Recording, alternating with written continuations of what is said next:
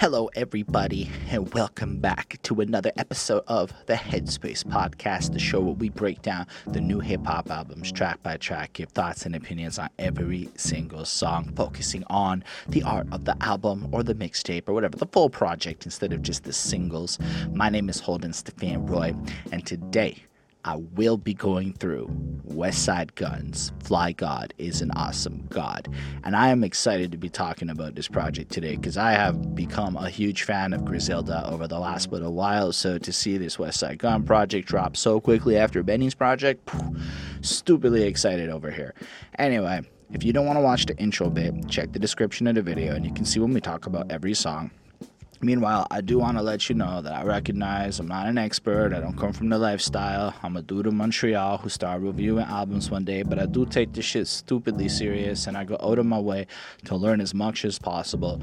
And one of the best ways I have found to learn is by talking to y'all in the comments and just hearing what you have to say. So if you want to go to your way to leave me a little comment, let me know what you think about what I have to say, this review, the album in general, some cool stories about Westside Gunn and stuff, that would be amazing on that note, I like to read a, a, favorite comment on, you know, a recent video just to show some love and show that I really do care about this. And yesterday we put a, a review for Machine Gun Kelly's new album, Hotel Diablo. And on that, because as you can see in the little screenshot I'm using 11 hours ago, Matt Whiten said, I literally have watched his effect on hip hop. People are just drawn to it and seem to hate themselves for it. XXEST4L.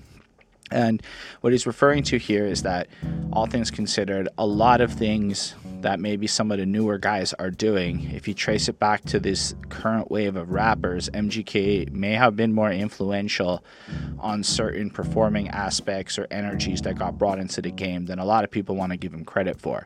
That's what was being said. We're not talking about his skill as a rapper, we're talking about his, especially his influence as a performer to bring this rock star shit into it. I really, I looked into it. It was really hard to find many examples of people outside of nu metal doing it around when MGK came in with such a rap based element to it. I digress. You're not here for that.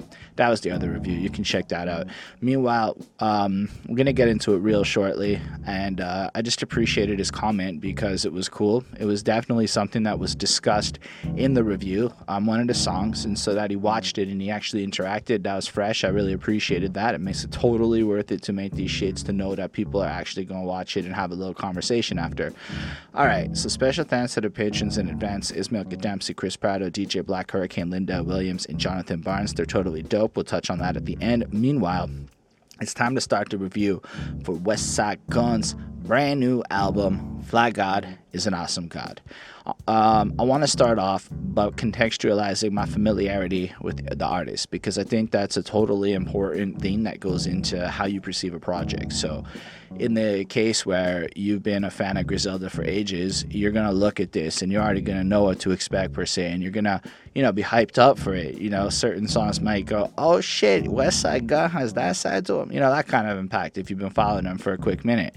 On the other hand, if you're like me you have reviewed now a couple of Benny the Butcher projects, and you know who Westside Gunn and Conway are because of the distribution deal they signed with Shady, which is dope, right? That was that was the way they structured that is actually really smart in terms of protecting the integrity of what they do and keeping ownership in a in a smarter way. So that's really cool, and I, I respect that deal. But um I can't say outside of features he's done on uh, the Benny projects that we've talked about that I've really listened to a lot of Westside Gunn. But what I heard of him, I loved his energy. I love the way he rapped, and it had me really excited to, you know, get maybe like a different flavor of what Griselda brings to the table because everything I've heard from them has been legitimately real and dope and fresh and like passionate in a way that really excites me. So I believe West Westside Gunn you know, he, he brings that passion to the table. Um, I don't have a lot more to say except that I recognize how little I know about their history and maybe the lifestyle that they're listening to. So I'll do my best to go through this without, you know, trying to interpret shit I don't understand. Some of what I really like about this album is, in a lot of sense, the delivery more so than the words, as we'll get to.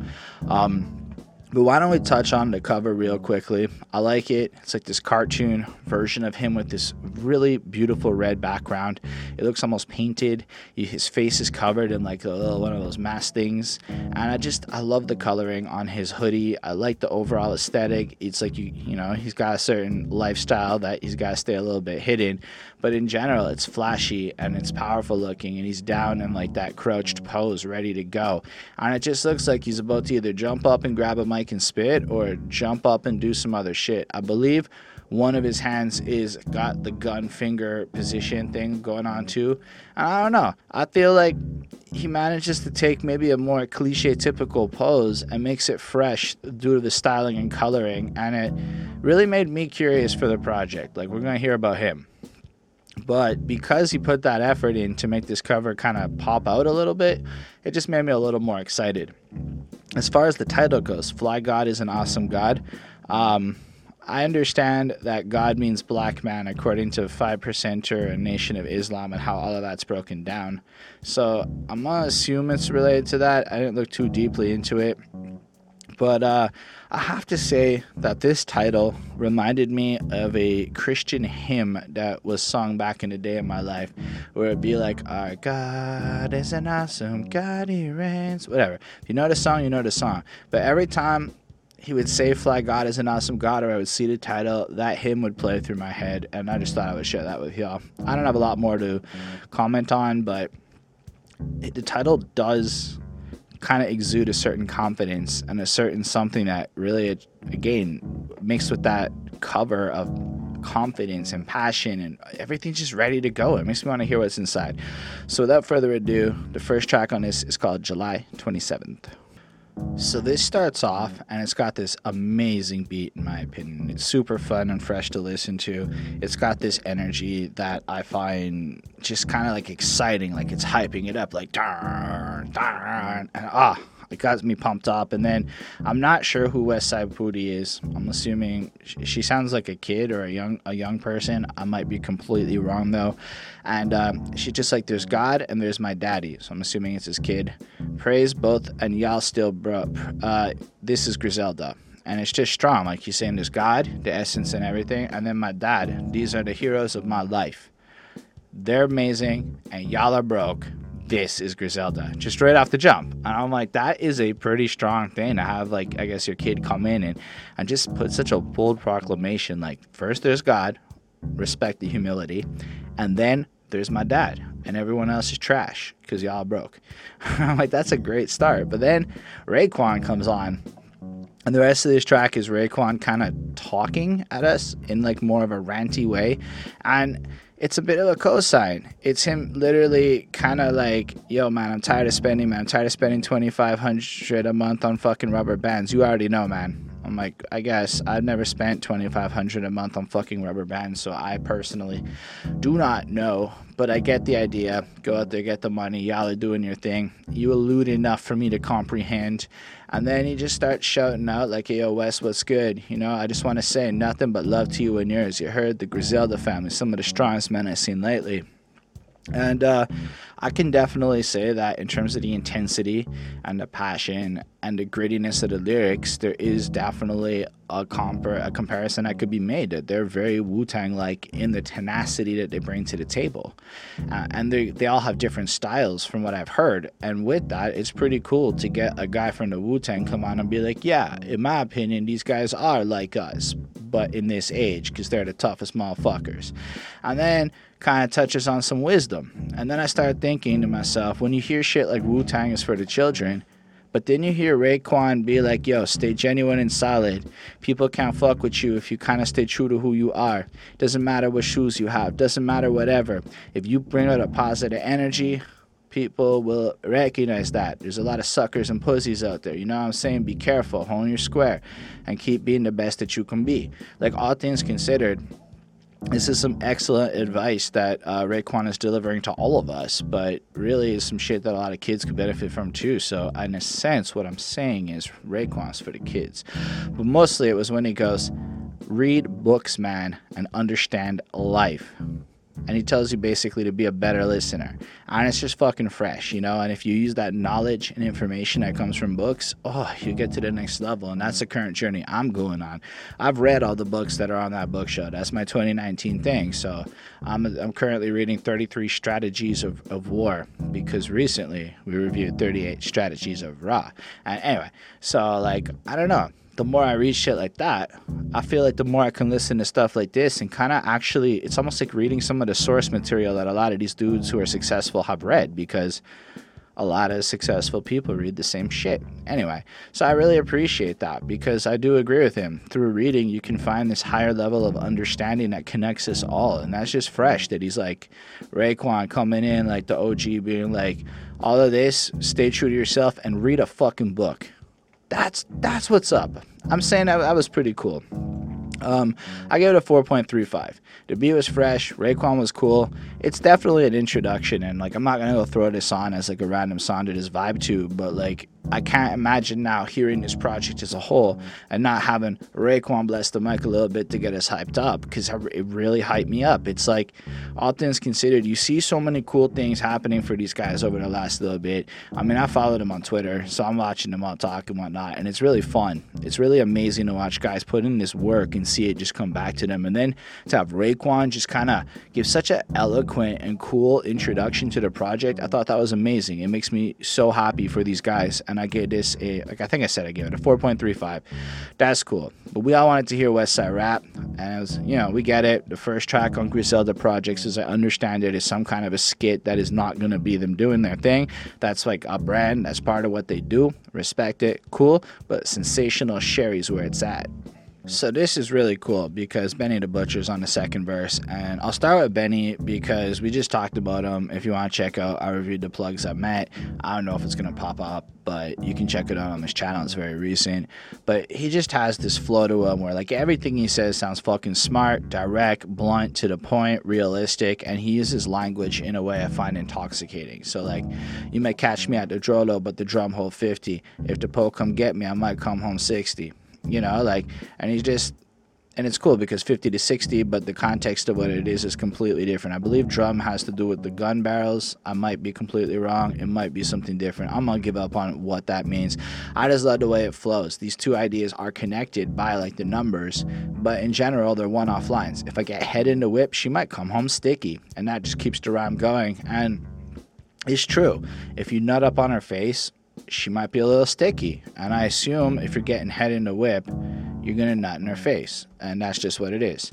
It worked, triple your worth if you move one low with me, and that's on God. You know, the pies get measured, that's when ties get severed. And so, if you work with him, you know, money gets multiplied, but at the same time, when money gets brought into the equation, that's when shit gets complicated, and he's not squashing bees. He prefers the conflict, wants to get it down. And honestly, the rest of this verse flows in just, just beautifully. I enjoyed listening to it. I like when he compares himself, uh, Westside Gunn and Conway the Machine to Mike Bird and Magic Johnson, just like a fluid comparison to greatest. Like when I understand the basketball people they're talking about as a guy who does not watch basketball, then um, you know that they're the greatest that they're being compared to here. Either way, I enjoyed his verse a lot. He flows in, and I like how he just starts it off with a butcher coming, like his tag. I fucking love it, man. Every time I hear it, it gets me real excited. That's enough about the butcher, though. He kills it. He does his thing, and it just sounds like, honestly, line for line greatness, delivered also with perfect eloquency, every syllable enunciated with like a quicker, upbeat pace, which is cool because everything's just the way like there's a mastery to the craft of lyricism that these guys have and i say these guys because let's talk about how westside does it he is a lot i'd say slower and passion driven like the way he uses spaces in the beat, and maybe it just has to do with the beat, because the more you listen to this beat, it's got this slow, bassy driven experience. It's not very banging, it's more of an intensity. It's more of a, you're kind of vibing. You're supposed to be a little maybe pensive as you're hearing it. And then, like right away, you fuck, fear me, bitches love me. Cancun checked the chin, neck looked husky. Frank hit the pipe one time, did the Dougie, or however he does it with. But what I love about the way he does this voice is it's like there's no like effects to make it sound polished. It's this raw, it's this rugged, like almost like a fuck you in the way he says it. Like he just is it, it just is so punk in a way. I really appreciated it. He doesn't sound like a good singer. He sounds like an expressive, passionate guy just yo, this is what happened. He sounds a little excited, you know? And then there's like a pause and he just repeats the line. Hey, yo, Fiend hit the pipe one time, did the doogie. And then he keeps flowing through with these really empowered, passionately delivered line by line. Like everything he says sounds like it has an exclamation point, but in a way where everything sounds like it's purposeful and meaningful. And I don't mean that negatively, because some people it's an awful experience. But he kind of reminds me of a Ghostface Killah. I'm not even gonna lie. In the way that he has that high energy ability to just drop a single line, leave a pause, do some shit, and just break all of the. Like Benny the Butcher has a flow, and it's an intoxicating, but I'd say it's a more of a conventional flow, and he masters it. Westside Gunn just seems to do whatever the fuck he wants and makes it sound really, really cool. And I think having both of them back to back like that hits you up on that raw, rugged, passionate side of shit mixed with the kind of more finesse technique side of things and collectively creates a powerful banger in my opinion. I thought this is an excellent way to start off the project. I mean, I don't really know exactly what's going on in terms of the specifics. I get the gist of it. Like drug dealer, we snatch your cherry. 38 with the potato season with Peri Peri. But I understand potatoes are good silencers if you shoot into them. You know, my Mac, that sensational sherry. No idea what that means, but that's the line that gave us the um, song title. But he repeats it again, and it's just like he just holds the sherry, he just lets it go. And I really like it, man. I like the way he flows through. I like the proclamation, like fucking king in New York. Check uh, me. I do this shit in real life. Fly fucking God. I do this shit in real life. I'm an awesome God. I do this shit in real life. You folk is fucking broke. You folk is fucking bums. And then the butcher comes in. So it's like he sets it up like he's the boss man and he's just powerful and he just it's not very descriptive or picture painting in the same way that Benny is, but it's more like the energy of his delivery tells you what you need to know about what this line means in a way that maybe the coded language, I'm not getting it 100%. I dig this track a lot though. I feel like listening to this is is just the kind of grind music that like on the one hand yes there's the street side of it but then there's the sometimes you sit in there in the office place and you just want to listen to some fucking hard ass shit because you're a little bit frustrated and there's not a lot of ways to vent that out when you got to be smiling at the world. So you throw on some Westside Gunn and this track totally fits that purpose in my opinion. This shit's a 4.75 it's one of my favorite songs off the album. I'm not even gonna lie. What a strong fucking start. And the next up is Bautista. Ah, oh, this is good. This one just comes in hard hitting, and I'm I'm right away like into his energy again. Um, hey yo, let's hit the island, get him out to the palace, stepping on the coke SB's Nicky Diamond. You couldn't walk a mile and put the barrel on this island. And I, you fuck can't rhyme here, no timeshare.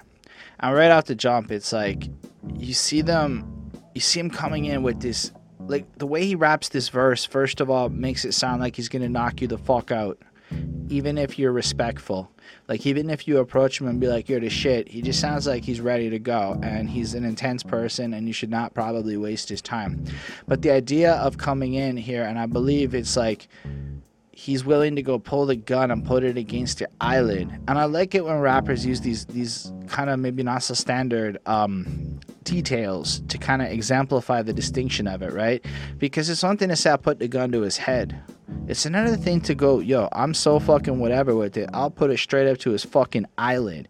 And you can't come rhyme here. We ain't sharing. And I like the idea of using a timeshare, which is kind of a collective group property thing. He's like, nah, that's not what this is. Instead, I'm the new king of New York. I be your highness. So many fake people can't tell the difference. Broad day bullets back and forth like tennis table. My main shooter, yayo sniffing, 100,000 on the books. He lost weight in prison. And right away, he's like, I'm the king. There's a lot of fake people out there, and it's hard to tell the difference between shit. It's a violent situation, but his killers is some kind of a legitimate shit. They drugged out. They're willing to do time. They're willing to do what they gotta do. And you know, again, it's the details. It's like you might have killers, but I have coked out killers who not gonna feel shit. You might have killers. I have killers who've done time, got into better shape, came back, and is like ready to go. He, he lost weight in prison. It's like the you can just picture. I was just thinking about the other day. Like if I went to prison, I'd probably end up coming out in better shape because you're doing a bunch of like sit ups and shit in the cell. Like, what else are you doing while you're in there? And I mean, I imagine other things, but I, everyone seems to work out. So I just thought that was again like these little details, these little clues as to painting this picture of the world he's coming from. Caught him coming from the shower, had to rip and praise both, or it's sacrilegious. Mathematicians, money machines broke, fiends overdosing over dishes. Don't owe us or you get your mom smoked. And again, it's just these almost one-liners that connect in in a way where like the flow and the rhyming all connects, but it's like every sentence is a different little thing. Here, it's to paint a picture that you do not want to fuck with him. He is the king and legitimate as uh, as whatever. And then we get this hook. Matt surfing on the race, shooting at the roof, and it reminded me a lot of one of the songs on the Rapsody album where she kind of I think it's Ooh is the name of the song and the Ooh that I don't know if that's like a real thing if that's like a shout out to some kind of thing but I felt like it was very similar to that in terms of things I've heard and I thought it was cool because it's like a game this deliberately I know I can't sing but I'm doing it anyway attitude that just fits in perfectly with the package of everything he's putting to it you know Matt Mr. hit his baby's mom's puller in the coop you know, fiend locked up in the bathroom trying to shoot. Damn. So he's got a shooter. He's fucking your mom. There's people getting high in a, you know, a descriptive kind of way. Like, it's one thing to be like, I serve the fiends. It's another thing to acknowledge the fact that, yeah, these fiends are then going to use the drug in a pathetic way in the bathroom stall and be like that it's interesting. It's like the awareness to understand what really happens in this situation is definitely being displayed here. Is I guess what I'm trying to convey, and it's stuff like that that makes me appreciate. I don't know. Maybe every, like like it just makes me appreciate that this isn't just some flamboyant shit for the sake of it. It's a guy expressing, you know, his using his imagination to paint out these pictures of what he's, you know, maybe gone through or experienced in his world. I'm going to assume that there's some legitimacy to his claims, but again, I don't have proof of anything there. Um, the second verse is the same kind of thing. It just kind of flows in, and it's just like, yo, Mac Interstellar, gauge storms and cooked a brick. Lack and the umbrella in the back. It got an angel drip, and it's just describing his gun, is what I'm understanding there. And I don't a hundred percent. Like I don't fully get it. Like I just don't understand it all, but it sounds so fucking cool to listen to because of the way he he forms the language together. Like as a person who maybe doesn't live the life, as much as like the full meaning of that is there. I can't under I'm, I'm not really that into guns, so it's hard for me to fully grasp each of the pieces. What I'm trying to say though is the way he puts Mac Interstellar, cool, and then a gauge storms and cook the brick and the way he flows these just three separate little ideas that kind of flow together lack and fill the umbrella in the back it got angel drip using kind of two rhyme schemes there to throw it all together is an interesting way of writing because it all works and it feels like it connects together and i don't know he has storms hitting up the umbrella in the next line anyway i i really like it even if i don't fully get it and i feel like the way he delivers it with that like almost yelling energy to it is just fantastic. It just sounds like everything is the most factual thing he's ever fucking said. Anyway, uh, at the end of the, the verse, he kind of does a little repetition thing. You know, some uh, somebody had me to play. You know, you're sniffing dust and shit. You know, double back stuff with big smash the rat Parker, Coop 300, meet the body bag hustler. Make sure to wear clean, talking pine salt, rocking all this giant candy, take the lights off, and he kind of repeats it again, and it's cool. I like this like it's almost like a little extra hook in it, and it made me realize a little bit that sometimes full comprehension of what's being said in the song is completely unnecessary for your enjoyment of it. Sometimes just hearing the guy rap out the words and hearing the flow hit it so proper and hearing the, the finesse of how like every syllable is just perfectly placed inside of the little pockets of this beat in order to create this great experience, just his expressive delivery. So I, I confess to my full ignorance here but I do know what a good rapper is and why somebody can rap well. And I think that Westside Gunn's killing it on this one. Also, I wasn't sure if the Bautista's the soccer player or the wrestler, but given the wrestlers, it could be Dave Bautista he's talking about because there's some wrestling references later on. Anyway, I gave this track a 4.35. Perhaps my inability to connect with it helped me from getting it to a higher grade, but in general, I loved listening to it. And again, when I'm in, this is like a slow grind album. Like sometimes you have these high energy needs, and sometimes you just want to be in a more calm, composed pace. And I think West, the pacing on this album, it's honestly refreshing. Like he's not trying to follow some trends. He's not. He's just kind of this is what I wanted it to be. And considering how maybe upbeat a lot of other things are, and everyone's focused on how, oh, fast rapping's the greatest, at least in the circles of people I talk to, I think that Westside Gunn is killing it on the slower end of this frontier just by how powerful and enigmatic his uh, delivery is. Anyway, I think I'm repeating myself, so let's talk about Luncheon. I like how a lot of these songs aren't necessarily trying to be like these full song experiences, and instead it feels more like this is what Westside Gunn wanted to express on this. Like it, it this is a grimy and gritty album is, is i guess what i'm trying to say like it starts off with this little chorus here yeah, I want me and my people to have back to back yachts. Licked the M16. I got one on my ops. One thought that he had the hops. He tried to jump the fence. What, Lord, why he do that? His kids never seen him since.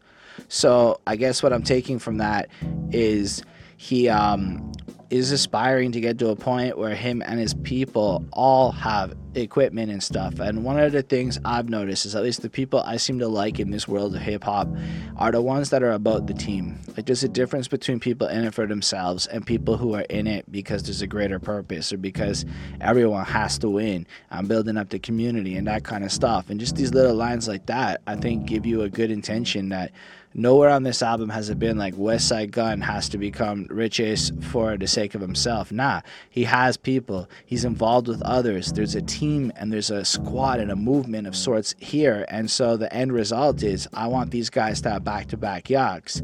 To get that, I got the gun. I'm ready to take out an op of mine, which I believe is an opponent. I might be wrong or opposition. Either way, some dude, you know, he tried to jump the fence or whatever, you know, crossed him in some way, and just the way he responds with, "Why'd he do that?" His kids ain't seen him since. It's like he doesn't say he killed him. He says he's gone. And he's almost sad that this had to happen. Like, why did you have to fucking get into a situation where you're gonna disappear? And I like that hook, and I thought it was a super fucking strong start to the song. Then the verse comes through and it's got one really good verse. He's delivering it proper.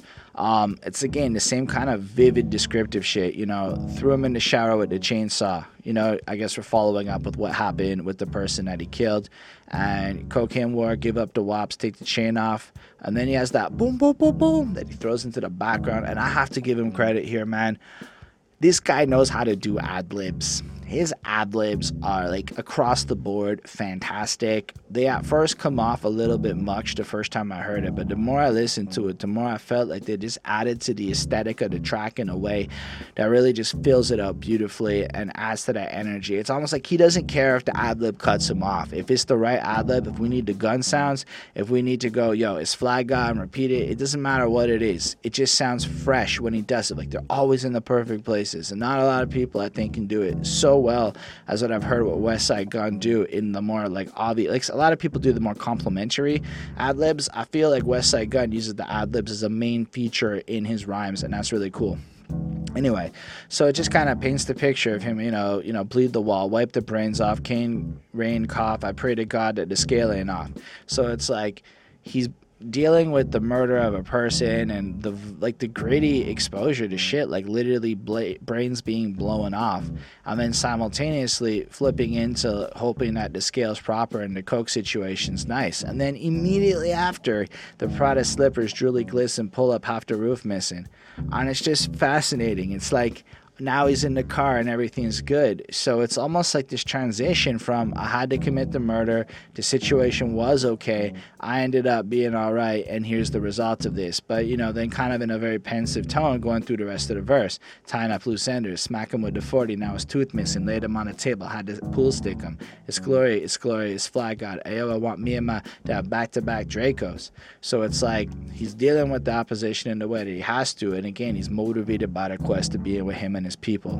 My microwave rock and roll, let's lock and load. Tiffany's handles on the white gold stones, 30 in the oven. These say I'm bugging. I'm on the yard with the bone crusher like a luncheon.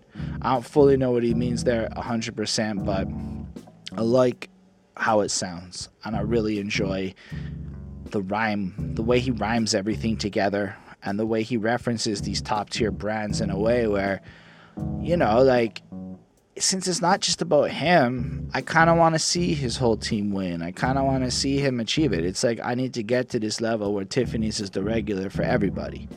And I think that's it's just cool. And people are kind of questioning him, but I look at it more like having access to Tiffany's means I've made it. I've come this far that I can just go do that. Like I would like to have the wealth in my life to just go do that. I personally don't care about a lot of the flashy shit, but I think it is a measure of success to be able to just get to that point. Then there's this beautiful little outro bit by Keisha Plum where she goes, Imagine if this was the last poem I write. Imagine your mom snorting lines of white. Imagine a feeling when the judge gave him life. Imagine if Westside Gunn never touched a mic. And I just thought that was like so powerful. So questioning, like, you know, with an idea of death or consequence or whatever, like this could be it. This could be the last piece of creation or the last mm. song that anyone really does. And this this could be the last video I make, you know? And then to take it to a darker reality, imagine that now your mom is sniffing cocaine. And then imagine the judge sentences him to life. Imagine Westside Gunn ended up not touching the mic, or if Khan never got shot. Imagine if time just stopped. Imagine all of this, then imagine it again. It's Griselda Records to the fucking end. So I imagine that this is uh, looking at it like, what if all the things that led to this moment in history never happened and it was just over and everybody got locked up and taken out? Nah, that's not what happened. Imagine it again. We's Griselda, we here. And I think it's true, man. I think Griselda's got a long career coming. And then it moves into this skit where um, I be- somebody's talking to, to a reporter about, or an interviewer kind of like, oh, you know, Gucci, are you still supporting them in light of the blackface and all of that's their controversy? And he's like, what controversy? He's like, I don't really care about that shit. I'm, I'm going to do what I want to do. I'm going to support who I want to support. And that's just the way I'm going to live my life. I'm not a follower. People can't tell me what to do. And uh, then the guy's like, okay, so what are you going to do? He's like, I'm about to go into Gucci. He's like, were you at all disrespected by the whole blackface controversy? Like, I'm about to go into Gucci. And what I thought was amazing about that little skit at the end is because it, it, on the one hand, it showcases him as a leader who's willing to just stand up in the face of whatever other people expect him to do and go and do what he wants which is really really cool. And if he wants Gucci, he's gonna wear it Gucci because that's his choice and his right and his whatever. But I think what's super fascinating about this is that the reporter does not give a fuck what his responses are. He's just like asking the questions to get the headlines so he can go, Westside Gunn doesn't care about Gucci, blah blah blah, or the other way around. You know, it just sounds like a bait. It's like he refuses to comment specifically on this controversy. And in light of that, the, the reporter just does not let it go. Even though he's like, I'm going to go to Gucci were you disrespected by it? Like the guy's going to Gucci. Obviously he's not. Shut the fuck up and move on. And then it just kind of flows into the next song. So I appreciated the messaging in the skit and its purpose and all that, but it did hurt the grade of the song a little bit because it is kind of part of the song, and I kind of wish he had just put the skit as like a separate little thing. That's just my opinion. I love the energy. I like the way the ad libs flow up, and I gave this a 4.25 on 5. Um, I don't know. I really like it. So I think it's time for us to move on to the next song with Ferragamo Funeral. Yeah, I really like this one. It's short and sweet. It's a minute 24 seconds, but that beat is intoxicating. It just keeps building up and it sounds explosive. Like it's kind of like when I was describing on July 27th that it, it keeps kind of hyping itself up a little bit. Only it's well, no, it's just that it keeps kind of hyping itself up, but in a more smooth, laid back kind of way. So I just kind of picture like a tide building up and then collapsing and a, a, bit of a wave flowing. And over that, he comes in rapping. And um, I didn't quite catch all the lyrics, so I heard shit like, yo, flat the field, entire shit got real. Um, Saint Laurent can't to ask the studio for something to kill. Shot four at the doorway, attack from all four. He ran it at the telespot, sniffed up the nose off, feeling blip, shot two. And it flows in like that. It sounds very hard. I don't 100% understand every word he said, and I don't understand what he's going on about in a specific way in terms of getting the line by line. But from a more kind of just enjoying it point of view, the energy again is proper and it just feels like it flows so well in the way I'm listening to it and the way he overuses the word for and things like that in a creative and crafty situation. Like he already attacked from all four and then a few lines later shot him in the 404, four, sorry, shot him in the four for four and hit the table for Netta or whatever he says there. And it's just, it sounds amazing and it just shows this creative ability to manipulate language in a way to build out the exact flow that you're looking for and i gotta give him a lot of credit for that. I like the you know caught, on a, caught up on a rottweiler line at the end is pretty cool and then it flows into a little second verse ayo buck 50 trouble your face will get doubled started with a double up didn't get doubled. Uh, pillow on your head make the max sound muffled. Good night rest well. S- good night sleep tight and I love the way he ends that. So he's the whole first verse, it sounds super fucking hard, and then he just comes in and blasts you through a pillow, and you're just like, okay, you're gone, you're in bed, sleep tight, the permanent kind. You know, life's gonna move on, uh, and you're not gonna be there anymore. Have a great rest and I just I just the, the nonchalance in the way that he delivers that like it's just so normal. Like it's just so regular for him to run up in somebody's house and just murder them like that. That's fucking intense. And I love the the passion that he brings into this. And this little experience was pretty cool. So I gave it a 4.5 on 5 and I really like Westside Gunn on these little short snippet, fucking come in, punch it out, and go home type songs. It was really cool to hear. Then we have the next track, which I believe is called Thousand Shot Mac. Yeah, this track is again pretty freaking awesome to listen to. I don't know, man. I think it's that every song from an instrumental perspective has this almost elaborately jazzed uh, i don't know if it's jazz but it's like an elaborately sample driven sounding smooth like old school feel going on to it. And it almost feels like i'm back in like 1997 or something just listening to some fresh shit that dropped even though it's 2019 but this song features a few friends. We've got Mayhem Lauren, who starts us off, who I don't really know that I've heard before. I might have, but the name hasn't stuck. But now the name will stuck because I thought it was pretty fucking strong. Like, I stacked 50 last week. I'm about to spend a portion. Never divorcing with this life, so I'm a dying gold. I abide the code. Meanwhile, you cats divide, fold, told, and got paroled. I ain't calling you out. Just cross the street when you see me. So actually, I feel like he's a little clearer, a little less coded but that's okay because you, you want the clear guys and you want the coded guys in your squad because that kind of gives you a, a, fresher diversity to your overall project. But I mean, this is pretty clear. He um, basically is stacking shit. He doesn't plan on dying, and he follows the code of life in uh, or the G code, and um, on the other side of the fence, other folks might be a little bit on the snitchier side of things and are getting out a little early when they shouldn't be. They're not doing what they're supposed to be doing. And rather than calling out particular people, he calls out the behavior, but lets the individuals who are going to hear this and know it's about them know that they're going to have to cross the street uh, when they see him, are they to get smacked out, you know? And I like when he just goes from a half a gram to a hand to hand for a half a gram. Now it's trench coats imported from Japan and Amsterdam, which I thought was a pretty crafty way of describing going from like selling drugs to like making dope ass shit and whatnot. Because it's kind of what happens, you know? You start off maybe being the guy who is giving the drugs, and then you're the guy who's maybe grabbing the money. And I know it's different people handling it all, handling it all. And then, uh, so I thought that was pretty cool Anyway, maybe I'm wrong about the the progression, but it just feels like there's this flow to it, and the rest of his verse is very good. And I was like, wow, this is, this is a really strong start. And then Westside Gunn comes in, and like just the contrast in the tones of their voices fills out the song in a really amazing way. Because Westside's riding in that more high pitched uh, range of voice, and when you look at him, you don't expect him to sound like that. I don't know, that was just me because I like heard him, and then I saw what he looked like. I'm like, damn that's a cool voice to fit that guy. You just wouldn't see it coming. Not in a bad way, just whatever. Um, yo, you ain't never met a like me in your life. CO's probably locked him on the yard with the knife. Money on your head. What's the price? What's the price? Cooked the whole brick kitchen. Ain't had no light. And you know, it's just kind of like I am somebody unlike what you've met, and I have to say the tenacity and what he's going on with. There's not a lot of people I think that are coming in sounding like him, at least in the musical sphere of the current era. He's the only one that I've heard that's currently doing this kind of thing, right? So it's true. I never met somebody like him like that.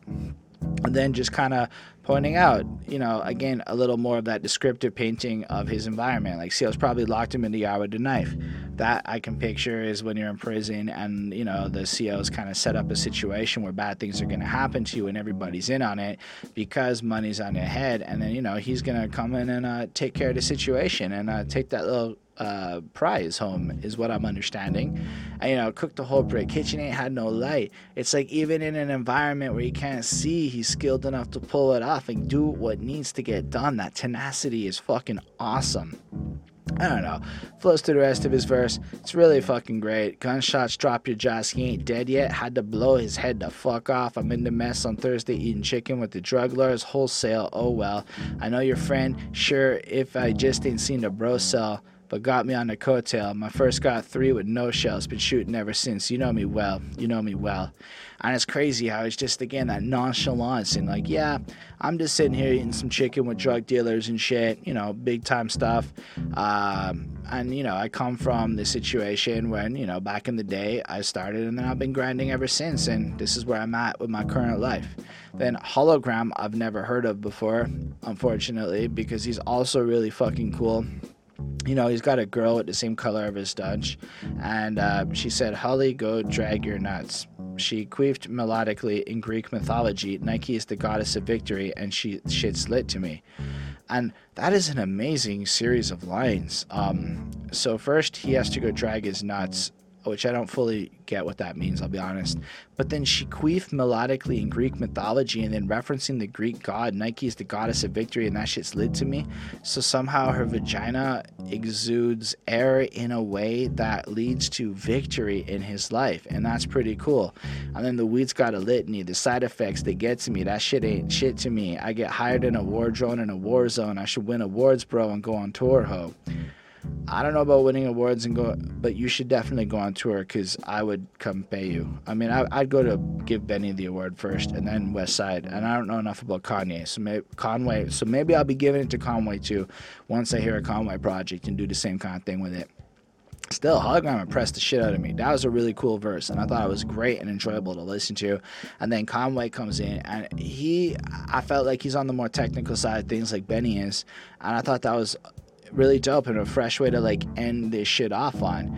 Um, I don't know if there's a lot that I can comment on the specifics. You know, in your bushes, they're waiting for the case smoke. The shooter had to sniff a 50 just so he could stay woke. And damn, that's crazy, right? Like, you got people that are hiding out in ambush waiting for you. And they need to do a little bump or whatever to stay focused and ready to go when it comes in. People ain't got no ambition, so y'all gonna stay broke. And that's a fair point in life. A lot of people have no ambition and aren't willing to do stuff. So if you're not willing to take risks and to go out there and put yourself out there and make things happen in your life, and again, it doesn't have to be moving drugs. It's whatever the hell you got to be doing. If you don't have the ambition to put in the work to accomplish the things, you probably will stay broke in your life. Like, I'm not rich, but I'm definitely not broke anymore. And that's pretty cool. And why? Because ambition. And because a bunch of these guys said, if I can do it, you can do it in their own unique ways. And it all inspired me, which is facts. And I'm not saying that facetiously. I'm saying I listen to these dudes. And when I'm back at work, I think about their wisdom and how I should tactfully navigate the situation. And it ends up getting me paid more in the long run. So I give thanks to the people who took the time to put their wisdom out like this, like each of the dudes in this song, where everything on this album has been so far. It's in that realm of sharing my experiences so you can almost learn from it and see how good I'm doing. Because it's a bit of flossing. Nothing wrong with that. Anyway, I like the way Conway describes stuff. It's another fucking great song. Um, he goes, Who's the better rapper? I haven't met him. Have my little savage ready. Hope your mama got a casket ready. I don't know about Conway being the best rapper ever, but I uh, don't know that he said ever. I think he was just kind of questioning it. Like, if you came at me, I'm the better rapper and I'll destroy you. So, bad original thought, cool end thought for me there. Anyway, it's pretty powerful. If you come at him, your mom better have the casket ready. He's to take you out. Savagery. This song is really good. It's, in my opinion, one of the highlights off this album. So, if you're only to check out a couple and you want that intensity, posse cut feel, Thousand Shot Mac is the one for you. 4.5 on 5. Definitely one of my favorites. And why don't we move on and talk about Birkin? Seriously, this song doesn't have a whole lot from Westside Gun in it, but still happens to be, in my opinion, one of the stronger songs on the album, showing how little you can do with the right level of timing and pacing. Like something I don't think I've really described enough is how he's willing to pause like mid line, leave it open for like a bar or two, just let the beat play out, almost like let you resonate or meditate on what he just said before he slams it back in. Sometimes he'll repeat the line, sometimes he'll do something different, but every time he does this, it has this complete control over exactly how to use the timing. And I think this song, he again uses that slow, calm pacing to build almost a suspense with it that makes it totally cool. Like the lyrics, there's not a lot. Ayo, Burberry rain shoes for a rainy day. I mean, Burberry is a fancy brand, and then he has the right shoes for a rainy day. Hanging out the Bentley coupe with the throwaway. All right, uh, horse ain't the same headshots so all you see is brains. The whole hood know my name. Put my first scat in the Hall of Fame. So you can just kind of picture him, and he used to run through in the car and perform certain actions using his gun and he's so significant now. And he's so famous in, in like the way that the hood has his back that his gun should be retired in the way people get jerseys and shit that are retired because at the end of the day where he is now obviously he doesn't need to use the gun no more but he put in his time and he did it all super legitimate.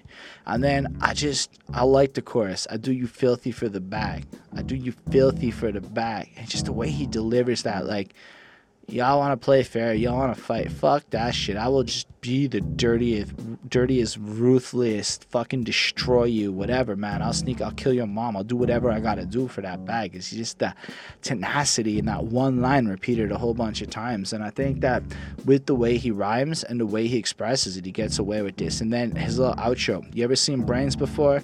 You selling cane raw, 100 bricks in a while, we the flyest of them all. And then it's just pointing out, like, yeah, sure, maybe whatever, but I've seen brains. I've been in a situation where the shit's gone to the worst of the worst, and I've had to be in that moment and go through it because we're going through this life and we got the legitimate of what's going on with all the bricks in the wall and whatnot. So there's significant volume, there's significant risk, there's significant consequence, and there's a significant level of t- actions you got to be willing to commit in order to pull it off. And then what's crazy is this little outro he has where it's an actual interview of um, Andy Warhol with Mean uh, Gene uh, uh come, fuck, Mean Gene Okerlund. I forget his name. Sorry, he's uh, one of the WWE's announcer dudes, and I believe he recently passed away. So rest in peace. And he's interviewing Andy Warhol in 1985, and you just have him being all hyped up, like this is the most incredible thing you've ever seen, and it's just. Andy Warhol's response is, I think he's just blitzed, right? And he's just like, uh, I'm speechless. It's just so exciting. I don't know what to say. It's the best thing I've ever seen in my life, the most exciting thing.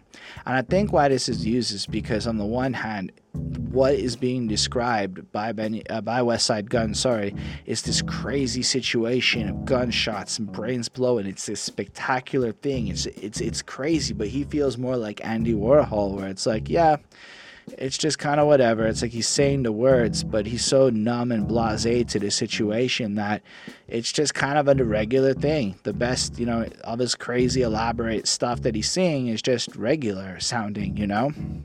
I don't know. Or it's just because the tone that Andy Warhol uses is kind of like, yep, yep, this is crazy good. I, I get it, you know.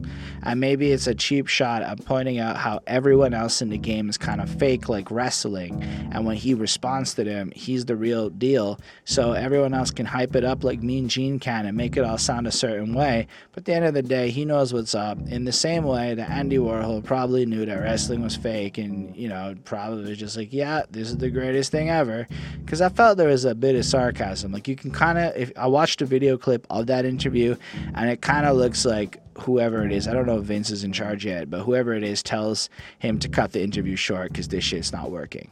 I digress. I enjoyed listening to this, and I gave it uh, another 4.5 on 5. Sorry, yeah, a 4.5 because honestly, it's hilarious, it's well put together, and it's a super strong fucking track for the little bit that is actually in it. Anyway, the next one is called Pete's Sake. So this one just features Conway the Machine and Mr. Benny the Butcher, which I thought was cool because honestly, in their mind, the three of them are a seamless entity in the kind of way where like a Wu Tang album might just have a song featuring other people in the squad because it's just right to put on your people like that. So Conway just comes in, and again, it's just fresh rhyming. Yeah, my kicks cost your mortgage. My brakes and my bitch was imported. We zipped through the Porsches. Whew. His shoes cost more than your fucking, I guess, mortgage. Uh, that's how much you pay in a month for the for the house, or the total mortgage, like his shoes. I guess you could have shoes that are worth more than a monthly mortgage pretty easily. That's pretty cool. My brakes and my bitch was imported, so his girl comes from somewhere else, and his, you know, cocaine comes from somewhere else, and maybe they're from the same place because ladies from those countries are quite gorgeous. See what I did there? I rhymed a little bit. Uh, we zipped through in Porsches. I used to have zips of the purest. He even had a me run in DC like Clinton Portis, which is um, what is he? He is the running back of the Washington Redskins in the mid 2000s. See, so he went up there, did a little thing, got some success like that dude, and I appreciate that. He flows in and it's really good. I find his whole verse consistent it's proper. My shooter like Harden, cause he involved in all the scoring. The Fly God is an awesome God. Shouting out the name of the album, the project, Westside Gunn, I guess. That little hit three said I told him awesome job. Don't give no fuck about no rappers. They can all get mobbed. The shit is easy like Culpepper throwing Moss a lob. I don't know what that last line meant, but in general, it's just cool. He's like he's kind of giving a shout out to Westside Gunn here, saying yo the dude's awesome and everybody's killing it, and everything just feels like that camaraderie, and I appreciate the squad odd feel of this. Like, these are not guys who are in it for themselves, they're in it for the team, like I've said before. And I think that's something I very much appreciate from this type of stuff as I try to build up my own team and stuff in life. Then Benny comes in. He doubled down and took every risk. He couldn't afford losing, and that's how he went from jumped in a four and right out the Ford Fusion. So he took the risk. He succeeded. He pulled it off. Everything's good now. Um, and overall, his verse is tightly delivered. Both of these guys, I feel like, are excellent rappers in terms of flow and technique and construction. Um, I don't know. There's not a lot more in his verse that I thought was super cool, but there is more wrestling references here. Like uh, at the end, he goes, "Y'all dick riding, worship folk like they bleed different." Okay, blood on the apron, you know it's the butcher. I just I loved when he pulls out, you know, like he's coming, you know, butcher coming. I believe he says that there, and it, the ad lib there got me hyped up. Whip a brick hard and then tip the cooker off the rope, peas flying like Jimmy Snuka, ah, and then it just ends. And it's fresh. It's cool because people are kind of, I guess, worshiping a lot of shit that's fake instead of going out there and doing their own thing. Where instead he's out there accomplishing his own. He's put the blood on his apron. He's done what he's had to do. He moves his units and does his thing, and then he moves peas like a flying Jimmy Which is cool because I guess these guys really do like wrestling. There has been a few uh, wrestling references on this project, and we'll get a couple more in the next few songs. So. This one has a powerful outro on top of that all, where it's a news reporter kind of just commenting on how a bunch of folk were shot and um, witnesses apparently overheard the shooter tell a woman, I told you I would fix this, followed by some cuss words, and then he kills her. And then it just ends with sources tell News 4 that the incident has been in retaliation for shootings on Thursday, East Side, West Side, North Buffalo, South Buffalo, downtown. When it comes to violence in the Queen City, there's no border. And I think that's a powerful way of saying this is where we come from. It's so fucked up that the news is just saying like the whole city's crazy and there's all this violence and death and things going on. And, you know, as time goes goes on, there seems to be like a big elevation in gun violence. Like even if you go look at the rate the the rate of gun violence in Toronto, we shoot a lot of people, we don't kill a lot of people in Toronto. There's a lot of shootings though, not a lot of deaths, and that's a, it's just crazy, you know, in the modern world. So. Uh, as much as I, I think they're trying to say that as much as all this stuff happens in life, it happens in life because it really is this crazy of an environment. It really is this dangerous and it really is this fucked up. And I feel like oftentimes people will judge this lifestyle as though people have other options, but then they don't really. Well, I mean, I'm not saying that people don't have other options. I'm saying that statistically speaking, you don't have a lot of options in that environment. There probably is going to be X number of jobs, but a lot more people not getting that job because there's just not many people investing in these communities still, which is still fucked up. So I feel like guys like Griselda will go back and invest in the community once the money comes in, though. And that's part of what makes me admire and respect what they are, is they seem to be bigger than themselves in the way they approach it while, you know, claiming their stake in modern day hip hop. I really enjoyed this song. 4.5 on 5. Really cool track. It's a really, uh, to me, it's a, another standout that you should listen to just because it's fresh. Anyway, the next one on this is Amherst Station 3. I like this one. It's kind of got this like calmer, almost like sadder beat to it um, it he comes in and he sounds the same. Something I really dig about him is how he sounds the same almost on every song, no matter what he's talking about, and uses the music to convey more of the emotional tone. So we know this is a sadder song because of it's got like a sadder music. Plus, what he's saying is definitely sadder, but using the music to convey emotion like that is he does it really expertly whereas other people will rely on more of their vocal delivery he wants to be that it's almost i don't want to call him a tough guy but the way he raps he just sounds like a tough guy you don't want to fuck with in every single song so in this one, it's got one little verse and then another little skit at the end. And in this verse, it's like he's almost reminiscing Central Park shit, School 6 to School 61. Every time I walk the pain doors, better have a gun went back and had a yacht with lunch. and here it's like you see him almost like questioning back in the day in the Central Park line. And I recently watched that uh, When They See Us video where it was describing, I guess, the kind of tension that might have existed in a Central Park situation where it maybe wasn't the safest. And I'm not trying to imply anything negative here. I'm just saying that the environment didn't look to be the safest, where perhaps it was, in your mindset, better to have a gun if you were moving in certain ways. But then to go back and have a yacht with lunch, it's like now it's success, you know? Rode our bikes over Kensington Bridge, Trinidad Park, and free lunch. Rest in peace, not. Rest in peace, Barry. Rest in peace, Mick. I heard he got killed by ferry. And then it just starts listing people who are no longer with him. And then he, from that point, kind of flows into some girls. So he started fucking Stephanie and he had a crush on Pam. The broad was looking good though. Come here, take my hand. Only took one loss. Somebody stabbed him. And we went from girls to him getting stabbed. So, but he's okay. It was only a little standing. Um, and then he just came back in bold on school on Monday, like fuck them all, I'm gonna do what I have to do. And then it just kind of ends a bit, a couple more references, kind of like, yo, I beat the deal. I didn't get any bad situations happening from that point on, and he's killing it. And then fuck some people who I'm not sure who they all are. And then I just kind of flows into the Macho Man Randy Savage proposing to Elizabeth on um, I guess Raw or SmackDown or something, and then it ends with like, "Oh, we're gonna get a wedding," which actually kind of makes sense to flow into the next song. So maybe this is the tale of how he met some girl in a situation or flossed up. I don't really know.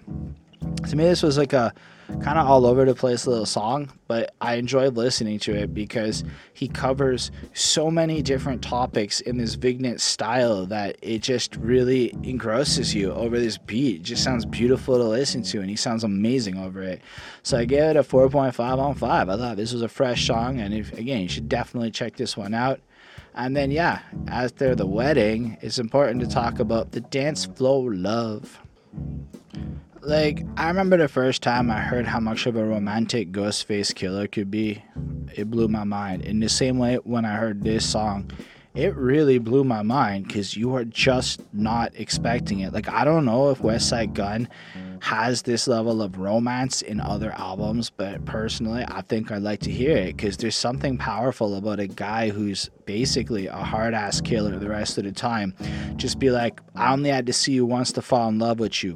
Because you know that everything he says has like a severity to it. So if he's making a claim like this, right? So if everything he says is so profound, to say, I looked at you one time, I fell in love with you. I can almost imagine that being the girl hearing that, that must be like, holy shit, he's really like serious about it, you know? Like there's no fucking around. I did my bid, you held it down, I had to fuck with you. She stuck around even though he had a situation go down. We could fuck anywhere. Cocaine powder on the dinner plate. I had to back up. You got to the you got the dinner straight, body looking banging in that wang. You know, we fuck anywhere. I guess she's involved in the drugs world, or maybe they did some coke and fucked. Um, apparently that's a good time. And then, you know, describes being out in Vegas and you got us some bottles of Ace. We got faded till the sun come out. They talked for a while, and then it's just like he's he's even willing to licking the pussy from behind. And I'm just gotta say, like, that's bold for him to go as far as to be like, listen, I'm willing to eat that pussy. And anybody wants to fuck you, they're gonna get killed. You'll get 32 shots for this pussy, and he'll fucking kill you if you go near his girl. Overall, I feel like as far as the hardest of the hard can go, this is like one of the sweetest, most romantic. Like, wow, I mean, whatever girl this is for, I bet I bet she got a little wet hearing him say it. That's all I'm trying to say. Like hearing this track, this little to take a minute and twenty seconds to just share love like that in the middle of all this, it's just pointing out like there's more to life than maybe that. It's like you have to add in that person who holds you down, that person you, you love to kind of build it up. And I thought that was just cool to see that side of him tucked in. A little short one, not necessarily whatever, but for and what's cool is now that I think about it, we don't really hear him being a misogynist on this album. He's not fucking a bunch of hoes. He's not actually disrespecting women in any kind of way. In fact, I guess the first time, I mean, he's particularly brought up women would be this person I guess he loves that he really wants. And I think that's significant because a lot of times people do just fuck a bunch of hoes and whatnot. I'm not saying he doesn't fuck hoes. I'm saying that on this album, I haven't heard him talking about fucking hoes. In fact, this is makes this song extra powerful because if he had thrown this love song on here, but you know, I was fucking twins three songs earlier, that would be kind of weird. So it adds to the brand of consistency of dopeness and freshness that is Westside Gunn and I gave this song a five on five. It is my favorite song on this album. It is extra dope. On that note, let's move into Gunlib. Um, so this one has a couple verses and a little chorus, and it samples the song "Right on the Tip of My Tongue" by Brenda and the Tabulations, which I never heard before. But he uses the "right on the tip of my tongue" line right in the middle of the verse and stuff to add effect, and I thought that was really fucking cool.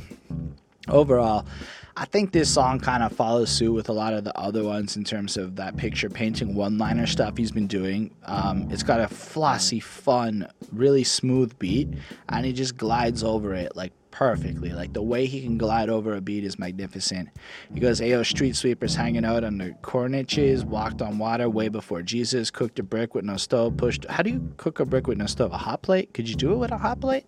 Anyway, Push to go demon before I ki- uh, tell kill me twice. Know the reasons, you know, right on the tip of my tongue. So he takes that like sample and ties it in with like understand the reasons for why people need to die and whatnot. And I, I, guess it just flows on through. I don't have a lot more to like really comment on this song except for the hook. I really do like it. Didn't hit them all, but it was close enough. Did it broad day so you know it's us.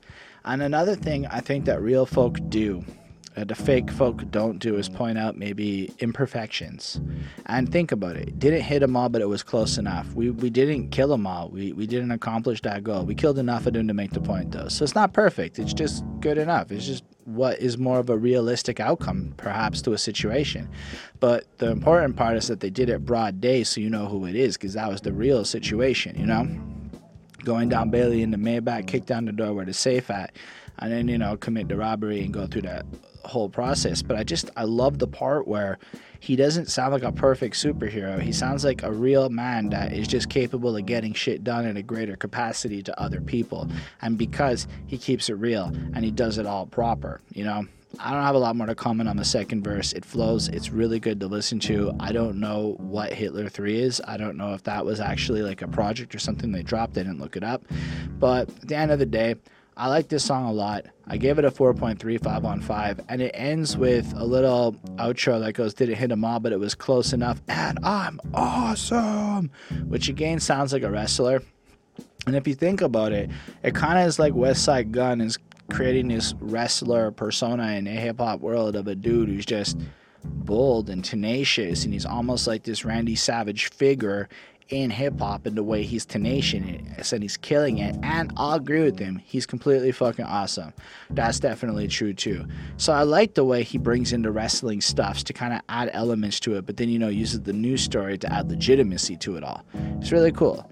There's one more on the album. It's called Lakers versus Rockets, but I must point out that the Raptors won. This song's pretty freaking great too. I'm not gonna lie. It comes in with a boom, boom, boom, boom, booms, and the way he does his ad libs on this track is just excellent. Like he'll go like whip the deuce to a four forward, my wrist go hard, my wrist go hard, and then as he's still like kind of yelling out the ad lib, my work cracked, just bite the glass, cut his hand open, the doors on the lamb open, skirt, you know, like he really creates this animated experience as you go through the track with it.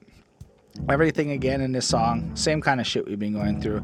I don't know if there's a lot more I can really contribute in terms of breaking down his lyrics and saying that there's anything, but I do I do have to point out here, he does love his side bitch. So I did point out that you know, in terms of how he's talking about his girls and whatnot, he does have a, another couple ladies, I suppose. So that's part of the game. Something to just kind of add to it, which is fine because he loves her and he's willing to take care of her and, you know, deal with some shit. So it's again not talking down on them. And I have no personal beef with people seeing multiple ladies. That's all up to everybody if the women uh, know who he is and everybody's uh, understands the situation, who is anybody else to uh, judge it? But the fact that he takes care of the people in his life, like yo, he doesn't just fuck the side hoe. He takes care of her. He appreciates her for who she is. It's that type of shit that makes a man a man, in my opinion. It's a bit different. And then Sauce Walka comes in, and I just love his delivery. The cadence on his flow and the way he delivers lines is just fantastic. And he's so blunt. Prostitutes selling pussy in the parking meters, taco trucks on the corner selling fresh fajitas. Literally, it's almost like you got the hose and the taco trucks right next to each other on the same fucking corner. And this is the environment that he's painting to us right off the jump. Burberry summer linen shorts, max stuff between them. My city hot as hell. I live around a bunch of demons. And he flows on through from there. And again, it's the cadence and the way he uses his voice that to me is just truly spectacular. And you should check check this out if you haven't heard it, because from a delivery perspective, this might be one of the coolest ones on the album that isn't like from a more like tricky raps. This is more of like a flowy cadence that I don't know how to properly describe, but it's worth checking out. I like when he's like, I'm in the Maybach, curtains lifted up, watching rugby. I had to learn how to hug the Glock. Nobody hugged me. I had to learn how to love the block. Nobody loved me. My name is more enormous in the concrete. That's powerful, right? The fact is, nobody loved him or appreciated him. His family situation wasn't proper, so he was forced into an environment where he had to learn to love the Glock and the block and this lifestyle because otherwise, what? He's just on his own. He lost his brother. Ah, oh, it's painful to hear, you know? And then just the way he ends it, another ghetto book closed. Ooh wee. And then Griselda by Fashion Rebels. And the album just kind of ends. I think this song is really powerful and it really fits. Like everything on here really fits. I gave it a 4.5. It's another sick track. Definitely one you should check out on this project. And I guess that brings us to the end of this album review. So, I mean, this is a project where we honestly just have a consistent series of songs spanning i'm going to say a, a kind of similar series of beats. Like it all kind of taps into the same thing. So for 32 minutes if you're not necessarily liking the first couple of songs you might not feel the rest of the project. But lately i found myself really drawn into this 90s throwback music that comes out in 2019 feel that we're getting these days from guys like westside gunn and the griselda squad and how excellently they put it all together. So I really dig this project. I gave it a 4.481. I think it's consistent, it's powerful, all the rhymes are dope. What I understood made sense, and I'm certain that somebody out there could break down every lyric on this album and point out how it all is actually brilliantly written in a way. But mostly Westside Gunn's delivery is explosive passion. Like it's an animated character. And alongside his crew, it fills it out. Like it makes the roster feel more complete. It makes Griselda such an interesting and dynamic group of people. Anyway, that's all I got to say about that. I look forward to hearing what you have to say in the comments of this video. Let me know what you thought about the Westside Gunn project. Let me know what you thought about this review. Let me know what your feelings are about anything in particular. It's fucking hot in Montreal. What's the weather like out by you? Anything. If you make that effort to leave a comment, I'll make that effort to answer you. You can also hit subscribe on this channel for more reviews. You can hit that like button if you felt it. And on that note, special thanks to the patrons Ismail Gadamsi, Chris Prado, Jonathan Barnes, DJ Black Hurricane, Lindale Williams. They support what we do. They helped us get a new camera. DJ Black Hurricane's going to tell us what album he wants to see us review very, very, very soon. I think we're recording it tomorrow. Um, it'll come out next week. So, yeah, for a dollar or more a month, you can join us on the squad and help us become something much better in life. Thank you for watching. Totally appreciate it. I make music myself. You can check that out on this channel if you want to. Let me know what you think. And on that note, I'm going to go check out that uh, Return of the uh, Revenge of the Dreamers 3 album because that's the next time we'll be recording today. Peace.